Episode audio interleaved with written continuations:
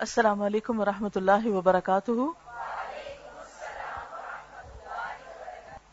کیا حال ہے سب کا؟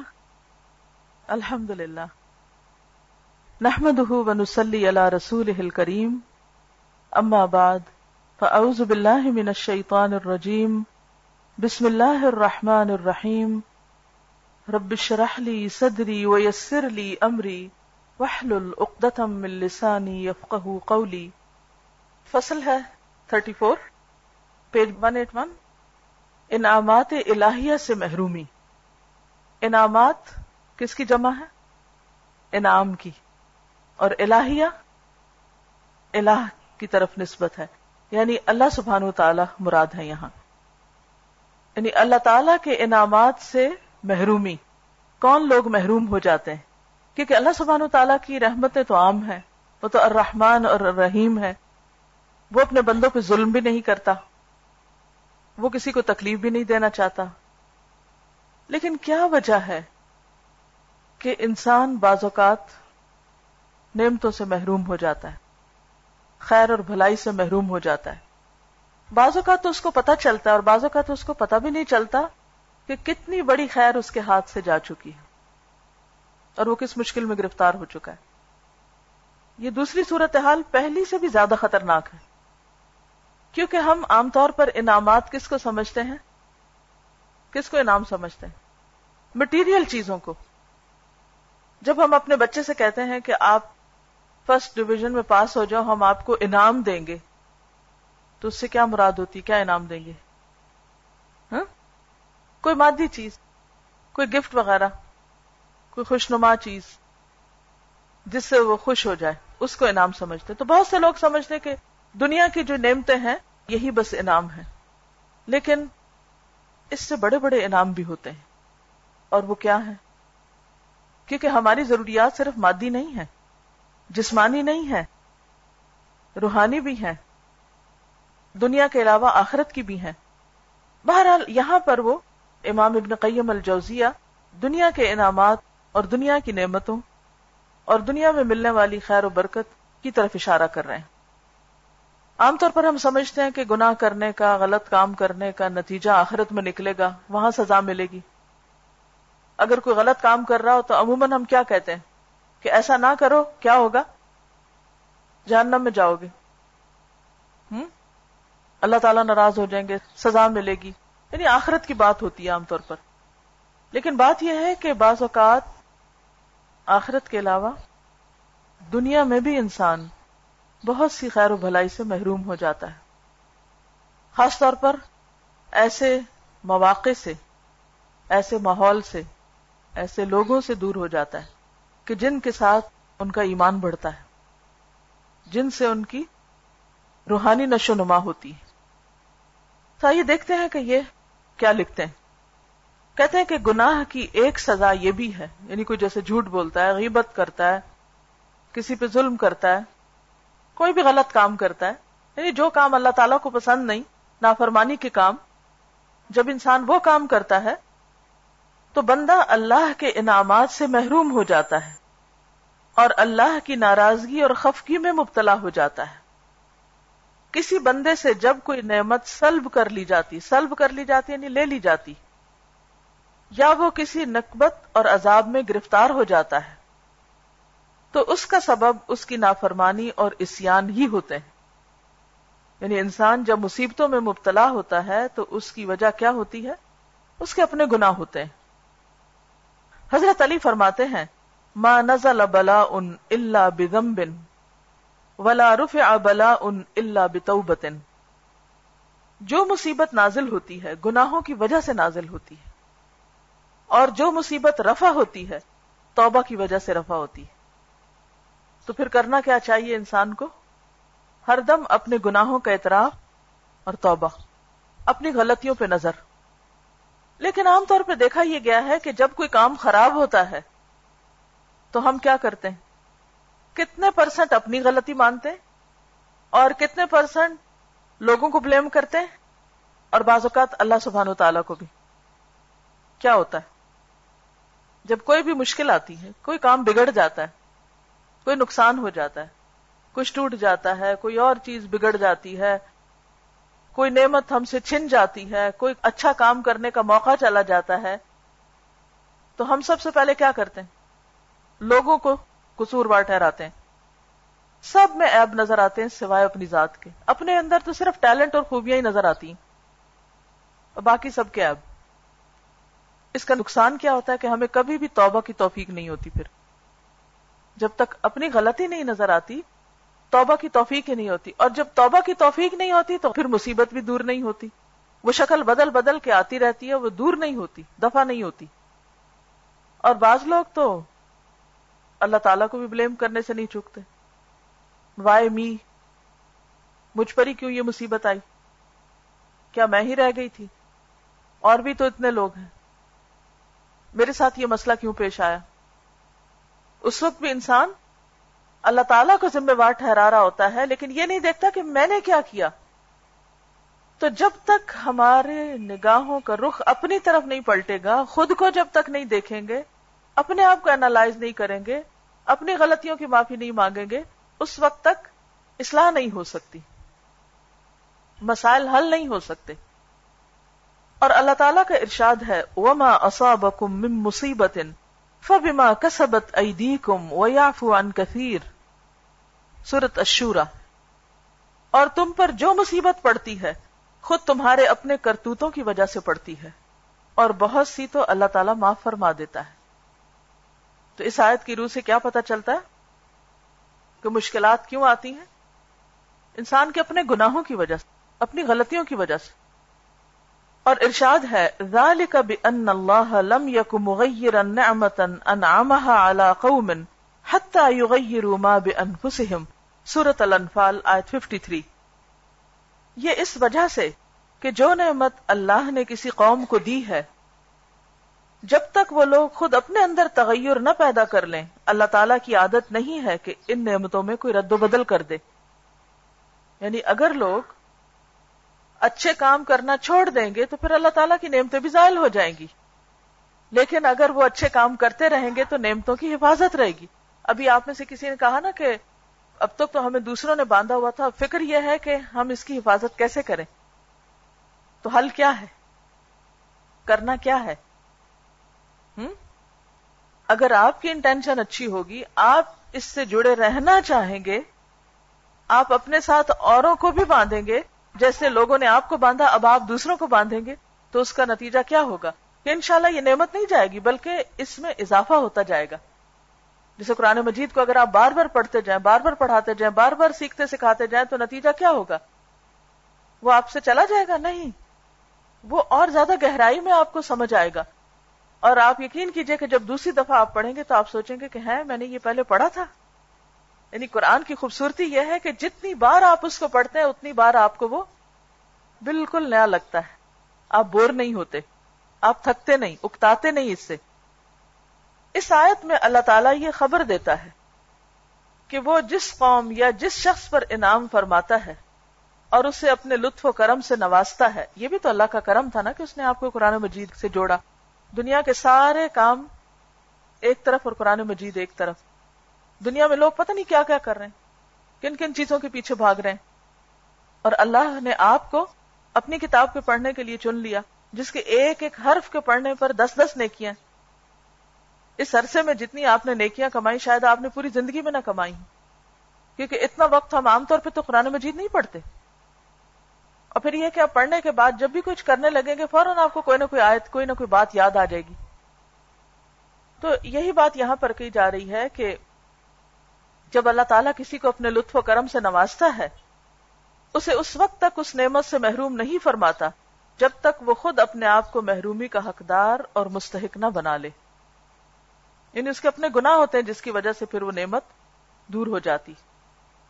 اچھا عام طور پر گناہوں میں ہم بڑے بڑے گناہوں کو تو سامنے رکھتے ہیں، ہم کہتے نہیں، ہم تو کبھی چوری نہیں کی، ہم نے کبھی کسی کا مال نہیں ہتھیایا، لیکن کچھ گناہ ایسے ہیں جو ہیں بھی کبیرہ اور ہم کرتے بھی جاتے ہیں اور ہمیں احساس بھی نہیں ہوتا۔ مثلا غیبت غیبت، دوسروں کی شکایتیں، دوسروں کی برائیاں بیان کرنا، کبیرہ گناہ ہے، کبیرہ۔ لیکن ہم اتنے مزے سے کرتے ہیں اور روزانہ کرتے ہیں اور بغیر اس احساس کے کرتے ہیں کہ ہم برا کر رہے ہیں۔ تو کیا اس کے نتیجے میں کوئی نعمت ملے گی؟ نہیں پہلے بھی چن جائیں گی۔ اور بدگمانی ہاں جھوٹ، اور تومت لگانا دوسروں پر، جو قصور کسی کا ہے نہیں اس پہ ڈال دینا۔ مذاق اڑانا۔ بالکل۔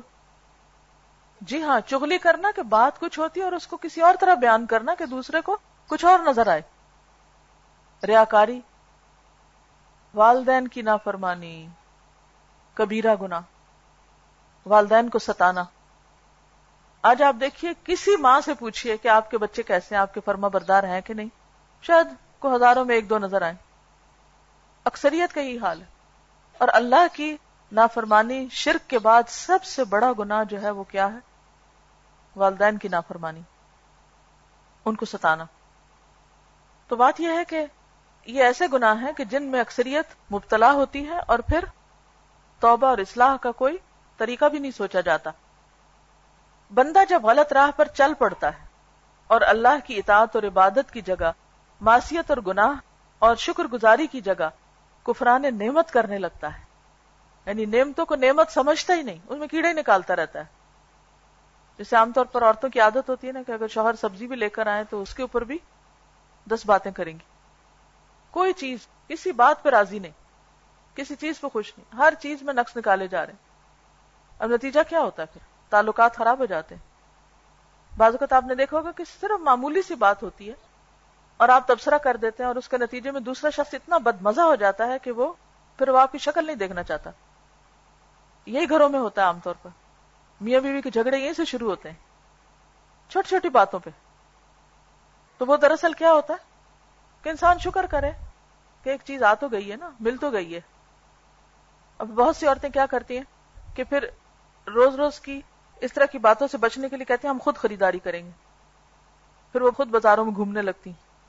اچھا اب خود ایک سبزی کی دکان پہ جا رہی ہے، گوشت کی دکان پہ جا رہی ہے عورت۔ اب کیا ہوتا ہے؟ اب بعض اوقات وہ ایک اچھی چیز لینے کے لیے میں نے دیکھا کہ عورتیں ہنس ہنس کے دکانداروں سے باتیں کر رہی ہوتی ہیں۔ کیا یہ گناہ نہیں ہے؟ کسی نامحرم کے ساتھ لچکے ہوئے لہجے میں بات کرنا اور ہنسنا اور بھائی بھائی کہہ کے پکارنا کہاں سے ہمارے بھائی بن گئے؟ ایک عام کلچر ہو چکا ہے نا۔ گویا ہم ایک طرح سے اپنے آپ کو سیل کر رہے ہوتے ہیں وہاں۔ کیا ہے؟ اس کا ایک فیور لینے کے لیے۔ کہ وہ ہمیں اچھی چیز دے تو کیا یہ نیکی کا کام ہوگا؟ یہ بھی گناہ ہے۔ اب اس کا نتیجہ کیا ہوا ہے؟ کہ عورتیں جب شوہروں کی خریداری پہ، شوہروں کی چوائس پہ ان کے طریقے پہ راضی نہیں ہوئی اور ان کے بھی کام اپنے ہاتھ میں لے لیے انہوں نے، تو اس کے نتیجے میں کتنی خرابیاں آئیں اور کتنے کام متاثر ہوئے، اس کا ہمیں اندازہ ہی نہیں۔ حالانکہ یہ مسائل کسی اور طرح بھی حل ہو سکتے تھے، تنقید کے بغیر بھی۔ دوسرے کو سمجھانے کا طریقہ صرف تنقید تھوڑی ہوتا ہے، کچھ اور بھی ہوتا ہے نا؟ ایک بات تو فرشور ہے کہ اللہ نے مردوں کو ہم سے ایک درجہ اوپر رکھا ہے۔ ہم مانے یا نہ مانے، یہ ہماری اپنی غلطی ہے۔ عورتیں نہیں ماننا چاہتی نا، نہ مانے۔ کیا اس سے حقیقت بدل جائے گی؟ قرآن مجید میں اللہ تعالیٰ فرماتے ہیں ولر علیہ درجہ مردوں کے لیے عورتوں پر ایک درجہ زیادہ ہے۔ ان کا سٹیٹس ہم سے ایک قدم اوپر ہے۔ یہ اللہ نے بنایا کیونکہ گھر کا نظام اس کے بغیر چل نہیں سکتا تھا، کیونکہ کسی بھی جگہ پر دو ہیڈ نہیں ہوتے۔ انسان کے جسم پر بھی ایک ہی ہیڈ ہے۔ شولڈر دو ہیں، ہاتھ دو ہیں، ٹانگیں دو ہیں، پاؤں دو ہیں، ناک کے نتنے دو ہیں، جسم کی سائڈ دو ہیں، لیکن ہیڈ ایک ہی ہے۔ سر ایک ہی ہے۔ اور سر ایک ہی ہوتا ہے ہر جگہ۔ اب اگر کوئی عورت یہ کہے کہ نہیں، میں کیوں چھوٹی بنوں؟ اور میں برابر ہوں تو ٹکرا کے خود ہی نقصان اٹھائے گی۔ جو سر کے ساتھ سر ملتے تو ٹکراتے ہی ہے نا۔ تو اس ٹکراؤ میں گھروں میں بھی ٹکرا ہوا۔ عورت پہ کاموں کا بوجھ بھی زیادہ پڑا۔ جس کے نتیجے میں اس کی تھکاوٹ بھی بڑی اس کی ٹینشن بھی بڑی اور اس ٹینشن کا اظہار کہاں ہوتا ہے؟ پھر شوہر کے سامنے ہوتا ہے۔ پھر وہ شوہر کیا کرتا ہے؟ وہ ایسی ٹینشن والی عورت کو دیکھنا نہیں چاہتا۔ وہ پھر اور عورتوں کو دیکھتا ہے۔ اس سے اور مسائل کھڑے ہوتے ہیں۔ تو ایک صبر نہ کرنے اور ایک ڈھنگ سے طریقے سے معاملہ نہ کرنے سے کس قدر مسائل نے جنم لیا؟ وہ کام جو آپ کے تھے نہیں، وہ بھی آپ کو کرنے پڑ رہے ہیں۔ اور ایسا نہیں ہوتا کہ ہمارے کرنے سے بہت ساری چیزیں کو بہت بہتر ہو جاتی ہیں۔ وہ ہمارا خیال ہی ہوتا ہے کہ شاید ہم زیادہ بہتر ہیں۔ بہرحال، کہتے ہیں کہ بندہ جب غلط راہ پر چل پڑتا ہے اور اللہ کی اطاعت اور عبادت کی جگہ، معصیت اور گناہ اور شکر گزاری کی جگہ کفران نعمت کرنے لگتا ہے۔ اسباب رضامندی کی جگہ اسباب خشم و ناراضی پیدا کر لیتا ہے۔ خشم و ناراضی، خشم بھی ناراضگی کے۔ تو اللہ تعالیٰ بھی اس سے اپنی نعمتیں چھین لیتا ہے اور اسے عذاب میں مبتلا کر دیتا ہے۔ اسے بدامالی کی سزا ٹھیک ٹھیک دی جاتی۔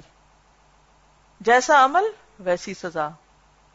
جیسا عمل، ویسی سزا۔ وما ربو کا بز اللہ تمہارا پروردگار بندوں کے حق میں ظالم نہیں ہے۔ بندہ اگر اطاعت اور عبادت کو معصیت اور گناہ سے تبدیل کر دیتا ہے، اطاعت کی بجائے نافرمانی کرتا ہے، عبادت کی بجائے گناہ کرتا ہے، نماز کا وقت نماز نہیں پڑھتا، اور اسی طرح جو عبادت کے کام ہے وہ نہیں کرتا، تو اللہ تعالیٰ بھی خیر و عافیت کو عقوبت اور عذاب سے اور عزت کو ذلت سے بدل دیتا ہے۔ ارشاد باری تعالیٰ ہے۔ ان اللہ لا یغیر ما بقوم حتی یغیر ما بانفسهم واذا اراد اللہ بقوم سوءا فلا مرد له وما لهم من دونه من وال۔ سورة الرعد، آیت 11 اللہ تعالیٰ کسی قوم کے ساتھ اپنے سلوک میں ہرگز کوئی تغیر و تبدل نہیں کرتا۔ جب تک وہ قوم خود اپنے اندر کوئی تغیر و تبدل نہ کر بیٹھے اور جب اللہ تعالیٰ کسی قوم کے حق میں برائی کا ارادہ فرماتا ہے، تو کوئی اسے روک نہیں سکتا اور نہ ان لوگوں کو اللہ تعالیٰ کے مقابلے میں کوئی حمایتی مل سکتا ہے۔ بعض آثار الہیہ یعنی احادیث قدسیہ میں وارد ہے کہ اللہ تبارک و تعالیٰ ارشاد فرماتا ہے و عزتی و جلالی و عزتی و جلالی لا يكون عبد من عبيدي الا ما احب ثم ينتقل عنه الى ما اكره الا انتقلت له مما يحب الى ما يكره. ولا يكون عبد من عبيدي على ما اكره فينتقل عنه الى ما احب الا انتقلت له مما يكره الى ما يحب. قسم میری عزت و جلال کی. جب میرا کوئی بندہ وہ کام کرتا ہے جو مجھے محبوب ہے اور پھر وہ اسے چھوڑ کر وہ کام کرنے لگتا ہے جو مجھے ناپسند ہے تو میں بھی اسے اس کی محبوب چیز سے محروم کر دیتا ہوں۔ پڑھیے اس جملے کو خود ذرا۔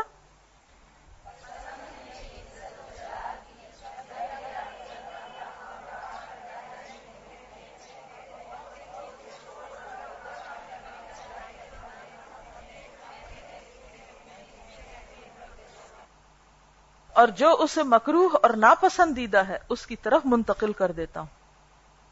یعنی اسے ایسی چیزوں کی طرف لے جاتا ہوں جو اسے پسند نہ ہو اور جب میرا کوئی بندہ مکروح اور ناپسندیدہ کام کرتا ہے اور پھر وہ اسے ترک کر کے ایسا کام کرنے لگتا ہے جو مجھے محبوب ہے، تو میں اسے اس کی ناپسندیدہ چیز سے الگ کر کے اس کی محبوب اور پسندیدہ چیز کی طرف لے جاتا ہوں۔ یعنی اگر ہم وہ کریں گے جو اللہ کو پسند ہے، تو پھر اللہ تعالیٰ ہمیں بھی وہ دے گا جو ہمیں پسند ہے۔ اور اگر ہم وہ کریں جو اللہ کو ناپسند ہے تو پھر اللہ تعالیٰ بھی ہم سے وہ لے لے گا جو ہمیں پسند ہے۔ اور عام طور پر شیطان ہمیں ایسی چیز میں الجھاتا ہے کہ جو چیز ہمیں پسند ہوتی ہے اللہ وہ ہمیں دیتا ہے، پھر ہم اس کی ناقدری کرنے لگتے ہیں۔ پھر کیا ہوتا ہے؟ اللہ تعالیٰ وہ لے لیتا ہے۔ اور ہم بلیم کرتے ہیں اوروں کو، حالانکہ قصور ہمارا اپنا ہوتا ہے۔ اور کسی شاعر نے کیا اچھا کہا ہے؟ اذا كنت في نعمة فرعها فإن الذنوب تزيل النعم جب تمہیں کوئی نعمت حاصل ہو تو اس کی رعایت کرو، کیونکہ گناہ نعمت کو زائل کر دیتے ہیں۔ یعنی جب کوئی نعمت ملے تو کیا کرو؟ اس کی قدر کرو، اس کی حفاظت کرو۔ اور حفاظت کیسے ہوگی؟ گناہوں سے بچ کر۔ کیونکہ گناہ کیا کرتے ہیں؟ نعمتوں کو ضائع کر دیتے ہیں۔ وحتها رب العباد فرب العباد سریع النقم رب العباد یعنی بندوں کی اطاعت سے گناہ کو جھاڑو۔ یعنی دوسرے معنوں میں کیا اللہ تعالی کی اطاعت سے گناہوں کو جھاڑو۔ یعنی گناہ کس سے دھلتے نیکی ان الحسنات یذہبن السیئات۔ کیونکہ رب العباد بہت جلد انتقام لیا کرتا ہے۔ یعنی جلدی اپنے سے گناہ دور کرو ورنہ اللہ کی ناراضگی دور نہیں وہ کا ظلم محمد ظلم العبادی شدید الوخم۔ جہاں تک ہو سکے بندوں پر ظلم کرنے سے بچو، کیونکہ ظلم کرنا بہت بھاری بوجھ ہے۔ بندوں پہ ظلم نہ کرو۔ اچھا کیسے ظلم کر سکتا ہے کوئی کسی؟ مثلا، بندوں پہ ظلم کیا ہے؟ کوئی مثال سے سمجھائیے؟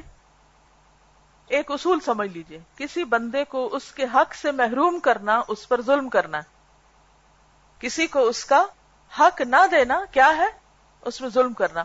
مثلا، ماں باپ پہ ظلم کیا ہے؟ ان کا حق نہ دینا۔ آپ سب نے تو جو قرآن پڑھے، انہوں نے پڑھ لیا نا کہ حق کیا ہے ماں باپ کا۔ پڑوسی پہ ظلم کیا ہے؟ کیا ہے ظلم پڑوسی پہ؟ کوئی ایک بات بتائیے۔ شور مچاتے ہیں ان کے گیٹ کے آگے پارکنگ کر دیتے ہیں۔ ٹو لگاتے رہتے ہیں۔ کون آیا؟ کون گیا؟ کیا پکا؟ کیا ہوا؟ اور پھر ان کی باتیں نشر کرتے ہیں ادھر ادھر۔ اگر آپ پڑوسی کے حقوق نہیں ادا کر رہے، تو گویا ان پہ ظلم کر رہے ہیں۔ اچھا اپنے بچوں پہ ظلم کیا ہے؟ ان کی ہر بات ماننا۔ ان کو ٹی وی کے آگے بٹھا دینا۔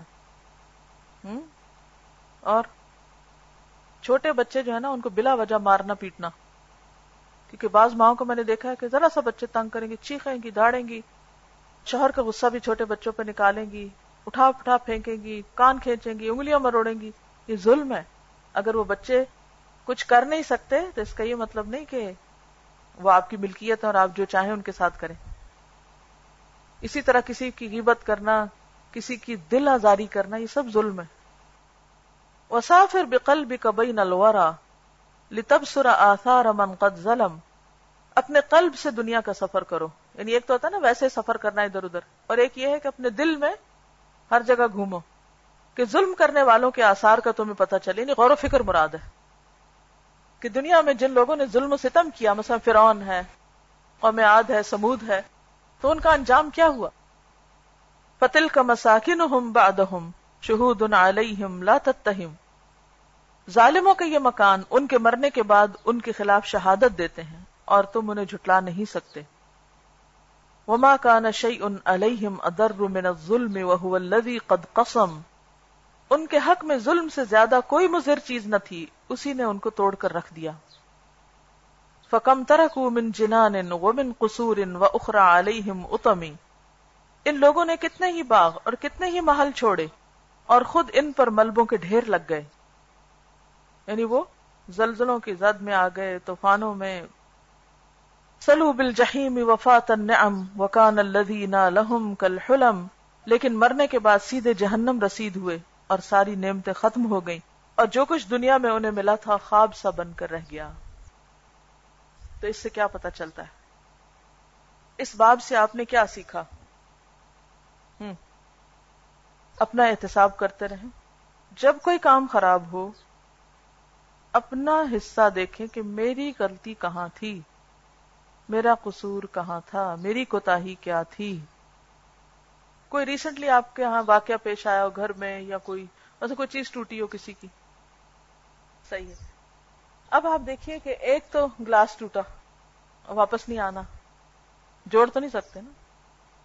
گھر میں تو نہیں فیکٹری لگی۔ جو ٹوٹنا تھا ٹوٹ گیا۔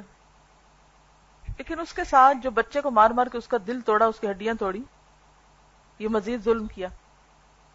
حالانکہ یہ بھی ہو سکتا تھا کہ غلطی اپنی ہو کہ وہ رکھا اپنے خود ایسی جگہ دھو کے جا نہیں رکھنا چاہیے۔ بچہ تو معصوم ہے، اس کو تو نہیں پتا۔ اگر آپ خود ایسی جگہ چیز رکھ دیں گے تو غلطی کس کی ہے؟ اپنی ہے نا۔ مثلا کبھی کسی کی چوری ہو جاتی، تو عام طور پر کیا کرتے ہیں ہم؟ ہر ایک پر بدگمانی الزام تراشی بعض اوقات بے گناہوں کو لوگ پٹواتے ہیں مزید ظلم کرتے ہیں۔ لیکن بعض اوقات غلطی اپنی ہوتی ہے کہ انسان نے اپنا مال سنبھالا نہیں ہوتا پوری کیئر نہیں کی ہوتی۔ جی۔ السلام علیکم۔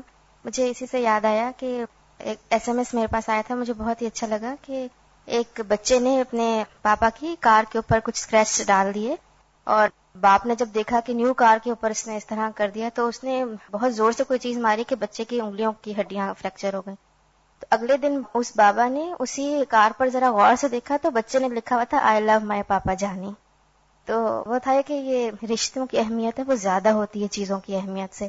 تو پھر ملال تو ان کے لیے بھی ہمیشہ کا ہو گیا لیکن نہ چیک کر کے انہوں نے کتنا بڑا نقصان کیا نا۔ بات یہ ہے کہ جب دنیا ہماری نظروں میں حقیر ہو جاتی ہے نا، تو پھر اس کے نقصان بھی چھوٹے لگتے ہیں۔ لیکن جب آخرت اہمیت نہیں رکھتی، تو پھر اس کے بڑے بڑے نقصان کر کے بھی ہمیں احساس نہیں ہوتا۔ اس وقت ہم روتے ہی نہیں ہیں۔ جبکہ بعض لوگوں کی اگر کوئی نماز قضا ہو جاتی، تو باقاعدہ اس کے اوپر روتے تھے جیسے کوئی انسان فوت ہو گیا۔ اسی سے یہ لفظ آیا ہے، نماز فوت ہونا۔ لیکن ہم نماز قضا ہوگی، نماز فوت ہو گئی فوت فوت بھی بولتے ہیں، پھر بھی احساس نہیں ہوتا۔ لیکن اگر کوئی انسان فوت ہو جائے تو کہتے ہیں ہاں، انسان فوت ہو گیا۔ اگر نماز کا فوت ہونا ایسا ہی ہے جیسے کوئی انسان فوت ہو جائے۔ کیونکہ انسان چلا گیا تو واپس نہیں آئے گا۔ نماز کا وقت بھی چلا گیا۔ اب ساری دنیا ادھر سے ادھر ہو جائے، وہ وقت واپس نہیں آ سکتا۔ وہ وقت نکل گیا آپ کے ہاتھ سے۔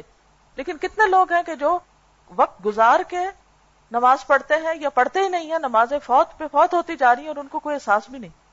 کوئی دکھ ہی نہیں کوئی غم ہی نہیں۔ جی۔ السلام علیکم۔ جیسے دو طرح کی نقصان ہے نا آپ نے مٹیریل نقصان کی بات کی ایک اور طرح کا بھی ہوتا ہے کہ غیر مادی۔ بعض اوقات کوئی اہم ذمہ داری ہوتی ہے کام ہوتا ہے آپ کے ذہن میں ہوتا ہے اور آپ بھول جاتے ہیں۔ گھر میں یا باہر۔ تو اس کے پیچھے بھی دیکھنا چاہیے کوئی کوتا ضرور ہوئی ہے۔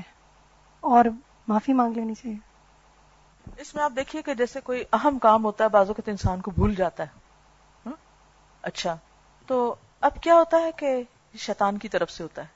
قرآن مجید میں آپ نے پڑھا کئی بار کہ انسانی ہو شیطان شیطان نے اس کو بھلوا دیا۔